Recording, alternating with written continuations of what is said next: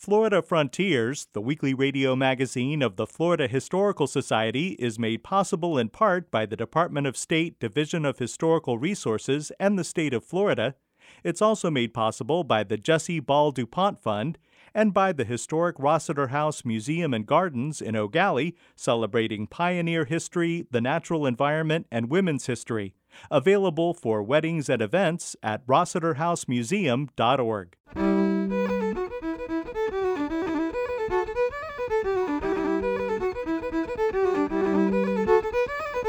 This is Florida Frontiers, the weekly radio magazine of the Florida Historical Society, on the web at myfloridahistory.org. I'm Ben Brotemarkle, and coming up on the program, we'll discuss the unique warm mineral springs in Sarasota County. It is the one spring that has kind of that ancient tradition of taking the waters that has really been undisturbed throughout time. We'll talk about historic markers in Florida the three markers tell us about events of the past, but they also tell us about the important role of public history and community engagement with the past. And pioneering newspaper woman Marie Ringo Holderman. All that ahead on Florida Frontiers.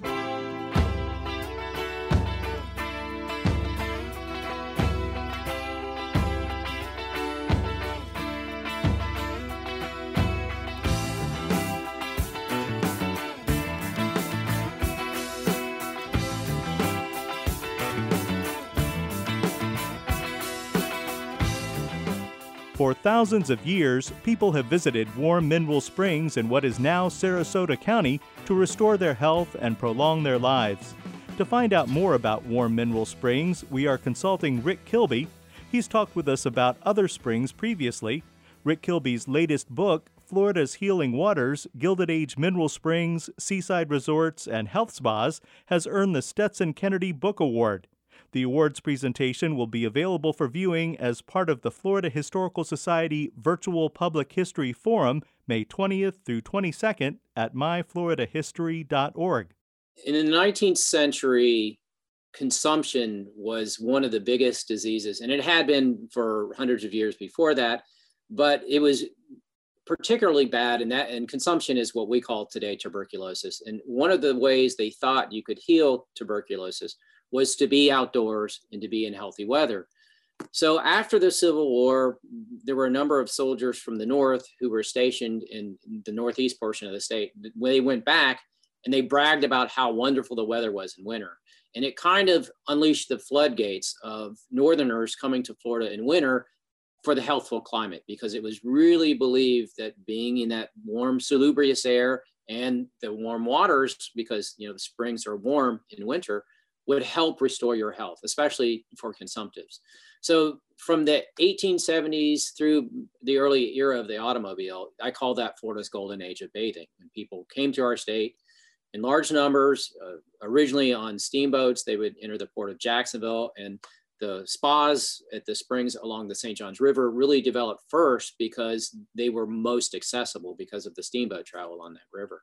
But eventually, as railroads started to move into the interior of the state, and the hostilities with the Seminoles came to a conclusion and more of the interior of the state was accessible for tourists, more springs developed. So you started to see springs pop up along the Suwannee and along the Gulf Coast. And eventually, you know, the southern part of the Gulf Coast as far south as uh, Warm Mineral Springs, which is uh, near Venice, Florida.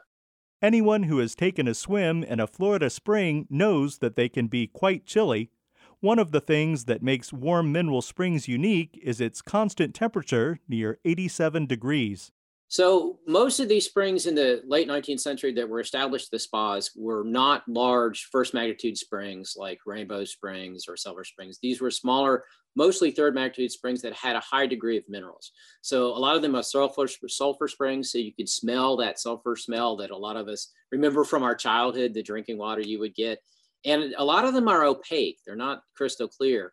And warm mineral springs you know they brag that they have a higher concentration of minerals than any other spring in the world.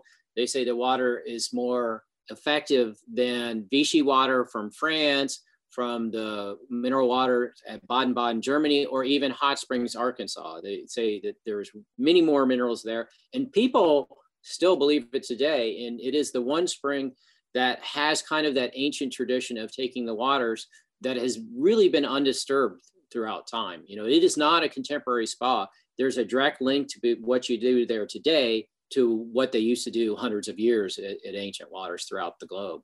Speaking of ancient people, there is archaeological evidence of prehistoric people, megafauna, and other animals at Warm Mineral Springs. Rick Kilby. Yeah, the, it's really kind of a unique spring because it's hourglass shape and it was formed about 20,000 years ago in the Pleistocene era. And when the when the paleo people were in our state, it was drier and more arid, and the state was was wider it would have been a sinkhole with water at the bottom. So we know that they were attracted to it as a source of water. And so were all the animals at the time, like, you know, mastodons and giant sloths, because we found archaeological remains of those, as well as saber-toothed tigers in the spring. And those people too, as well, we found their remains in there. My contention is, had the site not been disturbed by amateur archaeologists, it might be as well known as Windover because the remains some people say those are the oldest human remains found anywhere. And, you know, I think there's a, a lot of archaeology that remains to be done. But like Windover, because it's anaerobic, those remains were kept intact. Unfortunately, one of the amateur archaeologists, his name was Colonel William Royal, he would bring up the remains and ruin it for professional archaeologists. And there are stories that he used human skulls to decorate his house and do things like that that would make archaeologists today cringe and it really kind of hurt the reputation of, of Warm Mineral Springs as an archaeological site. There was one instance where he had a live TV crew and he brought up a skull and they actually found brain matter in the skull like they did at Windover but people thought it was a hoax because of that because you know they they really didn't understand how long people had been in Florida at that time and they thought it was incomprehensible that people could have been here as long as 11,000 years ago the false story of Juan Ponce de Leon searching for the Fountain of Youth is one of the most enduring myths in Florida history. At one point, Warm Mineral Springs was believed to be that elusive source of prolonged life. The spring and the buildings associated with it are on the National Register of Historic Places it probably first became, you know, got on the map of people of European descent in the late 1870s when cattle ranchers would have discovered it and used it as a place to water their cattle. And there's an, a, a travel book from 1875, I believe it's called uh, Wild Florida, that mentions it, and it's called Big Salt Springs there. There is a little salt springs that still exists and has the same kind of archaeological um, relics in it as well. But at some point, Big Salt Springs, which renamed Warm Mineral Springs. It's owned by a family called the Browns. Uh, Brown was a millionaire out of Philadelphia, and he bought it for his wife Lillian. They owned it in the 1920s, and there's a, a story that Ringling, John Ringling from Sarasota, wanted to buy the spring and offered them a quarter of a million dollars, and they turned it down because they wanted to develop a health spa there. And they never really did. They had some kind of very basic bathhouse, and they would allow invalids to bathe there for free, and then they would charge everybody else uh, you know a paltry sum. Supposedly they had a caretaker who had a cat that would swim and um, tame blue jays that, that you could feed. So it was kind of a, a, an early roadside attraction, but it really became a full-on day spa in 1947. And about that time, developers bought the property and they platted out the area around it and they dug canals. And they really wanted to use the spring itself as an amenity to lure homeowners to buy lots there. And that's when it kind of became associated with the myth of the Fountain of Youth. A guy named Dr. Joseph Miller wrote an article for the Smithsonian Magazine in 1942 or 43, claiming it was the Fountain of Youth sought by Ponce de Leon. And we know that there's no truth to that whatsoever. And it, ironically, he was one of the owners of the spring. So you see, he had an alternative motive. And they took full advantage of that kind of that marketing aim, angle of, of, being the myth of the fountain of youth and they latched on to the quadricentennial that was happening in the state from 1959 to 1965 1959 celebrated the landing of tristan de luna in pensacola in 1965 they were celebrating pedro menendez and st augustine and they were kind of somewhere in between and they thought they could get a lot of travelers who were traveling up and down the tamiami trail to pull off to the road and see all the stuff that was going on. Unfortunately, there was a lot of construction going on in on Tamiami Trail at that time, so they never had the numbers. But they had a lot of attractions, and they the architecture that was created there was created by notable architects from the Sarasota School of Architecture. So you had a hotel right on the Tamiami Trail built by Victor Lundy that is on the National Register today. It's still there. Very unique in its design. It looks like it has big toadstools kind of all across the facades. And then the facilities themselves built at the spring for the quadricentennial were by a guy named Jack West, who was another Sarasota School architect. And he really paid homage to the spring itself. The spring is hourglass shaped. So if you look at the spa building from above, it's shaped like an hourglass. And the length of the building is matches the proportions of the depth of the spring. And one of my favorite things next to that is they built the cyclorama. And the cyclorama is a round building and it looks like the spring from overhead and the dimensions of that building echo the dimensions of the spring from overhead. And the cyclorama was kind of like moving pictures before movies were invented, where they would be a round building with murals and three-dimensional aspects of it. And it was used a lot in this country to depict battles of the Civil War. There's famous one in Gettysburg and a famous one showing the Battle of Atlanta. And there's only about 30 of them left in the United States. The one that is in Warm Mineral Springs depicted the life of Ponce de Leon from his original commission from the king all the way till the discovering the fountain of youth to his death and a lot of those artifacts are not open to the public but they still remain in that building today after some ownership disputes in recent years, Warm Mineral Springs is once again an active destination for people who seek what they believe are its restorative powers. Rick Kilby. I first visited Warm Mineral Springs in 2011, and it was run by uh, a vendor, and it was had, had kind of a new agey vibe. So it was kind of like old world meets new age, and it was a very interesting site. There was a restaurant there. A lot of the people who go there to take the waters today are from Europe. So they had a little cafe at the time where they would serve stuff like borscht and things that mostly Russians would like to have on their menu because that's a, a large part of, the, the customer base that is there. But at some point, there was a dispute between the city of North Port, that's where Warm Mineral Springs is, and, the, and Sarasota County, who, who co owned the spring. And they couldn't agree on a vendor, so it closed for a time.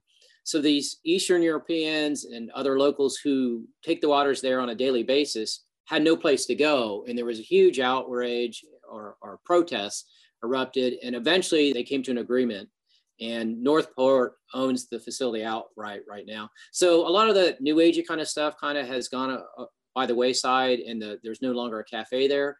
But there are big plans. They they uh, the spring itself was on the historic register, but they recently had the buildings added, the designed by those those architects to the historic register. And so they know the treasures that they have and how wonderful those facilities are. And they're going to add to it. They have a master plan. They want to add a place for a community garden. They want to add hiking trails. They want to add an equestrian center and a place for um, outdoor performance. So they have big plans for it. And from what I've been able to observe, it seems like they really did it the right way where there was a lot of community interaction, a lot of input from community members who use the facility. So they're trying to kind of keep the healthful aspects of it, but make it a bit more natural and make it a very, very functional asset for the entire community. Rick Kilby is the author of the book Florida's Healing Waters Gilded Age Mineral Springs, Seaside Resorts, and Health Spas, which has earned the 2021 Stetson Kennedy Book Award. You can watch the awards presentation as part of the Florida Historical Society Virtual Public History Forum May 20th through 22nd at myfloridahistory.org.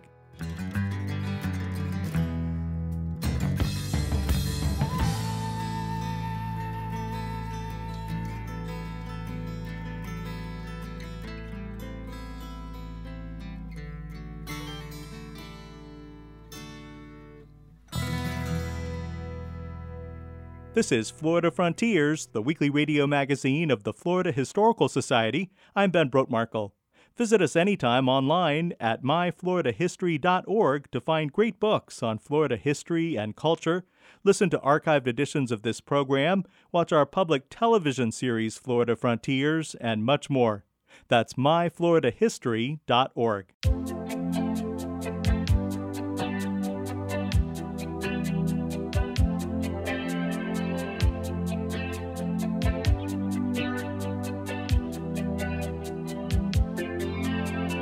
Joining us now is Connie Lester, Associate Professor of History at the University of Central Florida, Director of the Riches Digital Archiving Project, and editor of the Florida Historical Quarterly. Connie, traveling around Florida, we often see historical markers along the side of the road. Who determines the placement of historic markers, and what, if any, role do they play in the world of academic historians? In our discussion today, I will be bringing together two aspects of my work the editorship of the Florida Historical Quarterly, and my position as director of the Riches Digital Archiving Project. The two positions overlap frequently when the topic is public history, of which the placement of public markers and monuments is a part. In the last year or so, I have had the opportunity to publish an article by Eric Hannell and Karen Hannell in the quarterly on public history research that resulted in the dedication of a historic marker. During the same period, the Riches team documented the dedication of two other historic markers. The erection of historical markers comes under the supervision of the Florida Department of State, and the application process requires considerable research and writing skills. Applicants must provide research to show historical significance, provide suggested marker text, obtain permission for placement, purchase the marker, and arrange for installation and upkeep. It is a lengthy process that is most frequently undertaken by local historical societies. The three historical markers featured in this broadcast show the range of topics to be found on historical markers.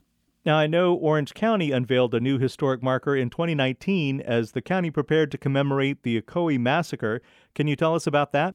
Yes, in June 2019, hundreds of citizens of Orange County and Central Florida gathered at Orlando's Heritage Square in front of the Orange County Regional History Center for the unveiling of a historic marker honoring July Perry, who was lynched on election night 1920 in what was the prelude to a violent attack on the black community in Ocoee.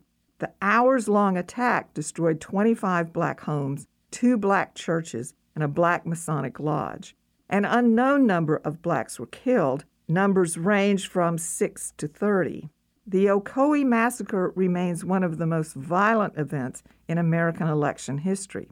The unveiling event represented years of work by a broad cross section of the community. The Truth and Justice Project, working with the Montgomery, Alabama based Equal Justice Initiative, arranged for the marker. Sponsors of the unveiling event included Bridge the Gap Coalition, the City of Orlando, Orange County Government, the Orange County Public Library System, and the Orange County Regional History Center. Remembering the Ocoee Massacre and honoring July Perry were long overdue. At the time of the unveiling, sponsors of the event anticipated a year long public series of events and public discussions on race and voting rights. The COVID 19 pandemic intervened and challenged planners to find new ways to accomplish their goals. Zoom community discussions, socially distanced exhibits, digital exhibits, documentary films, and podcasts engaged thousands of Central Floridians and brought the story of the Ocoee Massacre to people across the nation and around the globe in ways organizers of the event had not previously anticipated. Connie, you indicated that the Florida Historical Quarterly recently published an article that coincided with the unveiling of an historic monument. What was that about? Also in 2019, Eric Hannell and Carol Hannell, scholars from St. Leo University, saw the completion of their research on the Seminole chief Chipco and the Pasco County town of Chipco, with the publication of an article in the quarterly and the dedication of a historic marker. Named in honor of Seminole Chief Chipco, the town was an important center of commerce and shipping in the 19th century. After the freeze of 1895 and the loss of the citrus groves in the area, the town slipped into oblivion and disappeared from maps. As a result of the work of the Hannells, the historic marker was unveiled in September 2019 to honor the forgotten town and Chief Chipco. The scholars framed the quarterly article in the context of place and memory, specifically challenging us to consider what we choose to remember and decide to forget.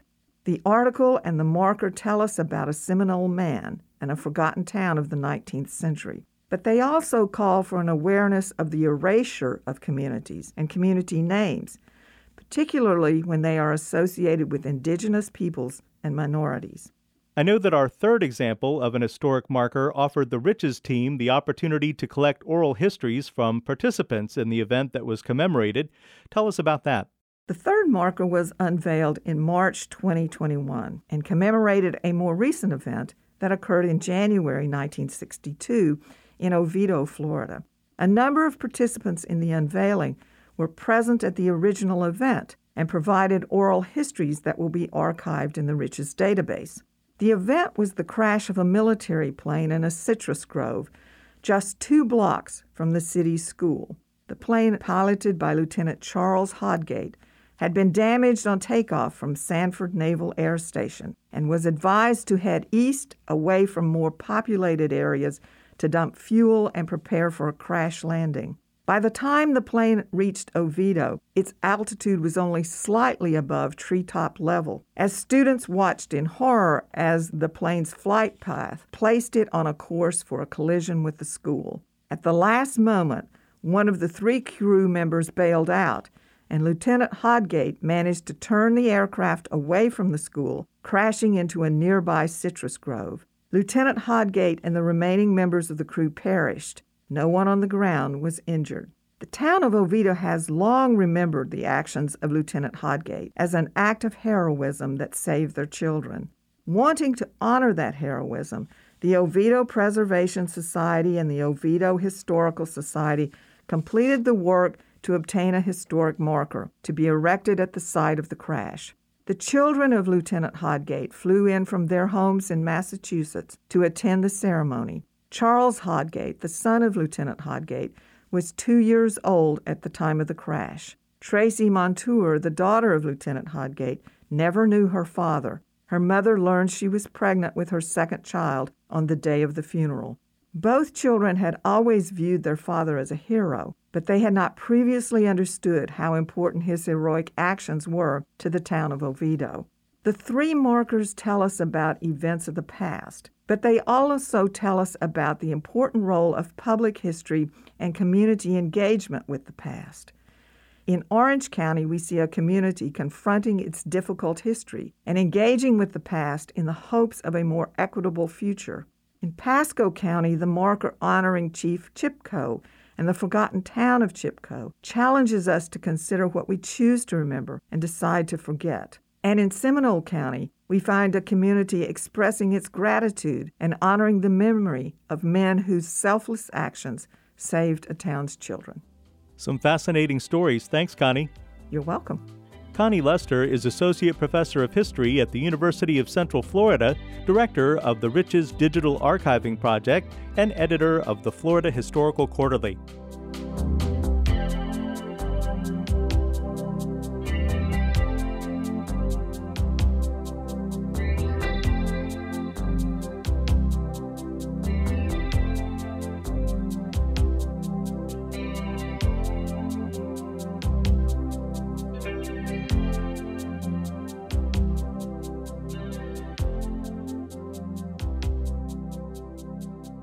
This is Florida Frontiers. Before Al Neuharth and USA Today was pioneer newspaper woman Marie Ringo Holderman.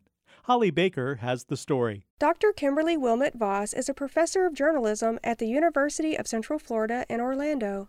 She is also the author of several books, including The Food Section, Newspaper Women and the Culinary Community, and Women Politicking Politely Advancing Feminism in the 1960s and 1970s. She recently talked to me about Marie Ringo Holderman.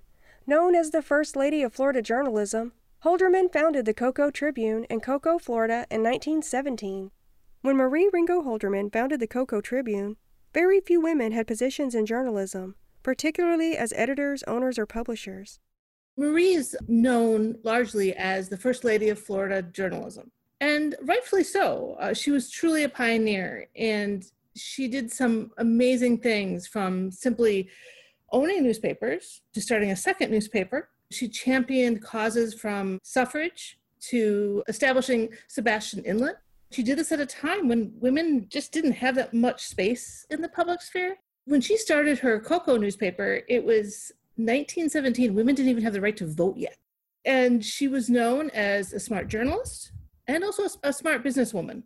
By the time she gets to Cocoa, she's already run her own newspaper and sold it. And so she had experience. In fact, her Manatee newspaper, the local city council asked her not to leave, asked her not to sell it because the newspaper was such a central part of their community.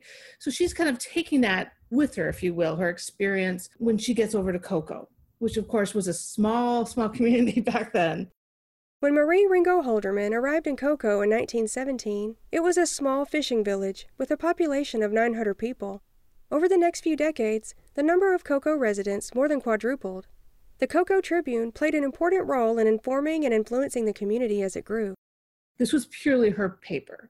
She was married, she had a child, but uh, she was the owner and the editor. So, although she was married and her husband handled some of the business background, this was her paper.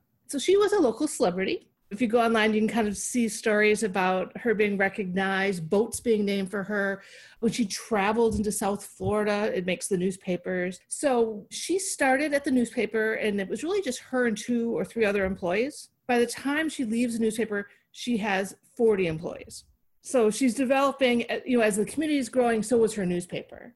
She was all about the editorial role. She wrote columns. And even as folks came in, as she hired more people, it was her voice that was central to that newspaper. Marie Ringo Holderman successfully ran the Cocoa Tribune for almost 50 years. In 1965, she sold her newspaper to the Gannett Company. She passed away three years later at the age of 83. Dr. Kimberly Voss. She really was so ahead of her time. You know, if you look at even her byline, she never gave up her maiden name and those are things that we don't really see kind of coming back again into the late 60s and early 70s her ability to sell her newspaper to gannett that was the first gannett paper in florida was a really big deal. And um, al neuharth who was lori wilson's husband was the one that finally convinced her to sell but many men came down trying to uh, take that newspaper. And she said no every single time. Um, so she had to be courted and treated with authority. And so it was a really impressive concept, not only on the newspaper, but make those kinds of decisions that I don't think women were always respected for. She started in 1917 and sold her newspaper in 1965. Oh, the things she lived through.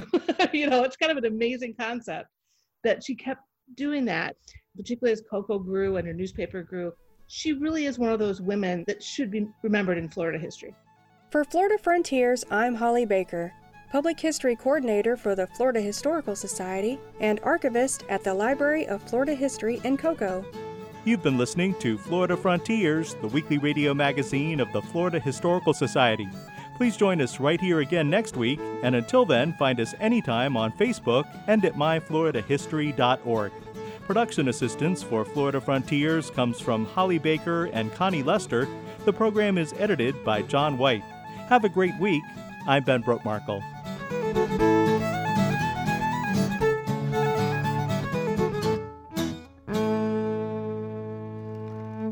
Florida Frontiers, the weekly radio magazine of the Florida Historical Society, is made possible in part by the Department of State Division of Historical Resources and the state of Florida. It's also made possible by the Jessie Ball DuPont Fund and by the historic Rossiter House Museum and Gardens in Gallie, celebrating pioneer history, the natural environment, and women's history. Available for weddings and events at rossiterhousemuseum.org.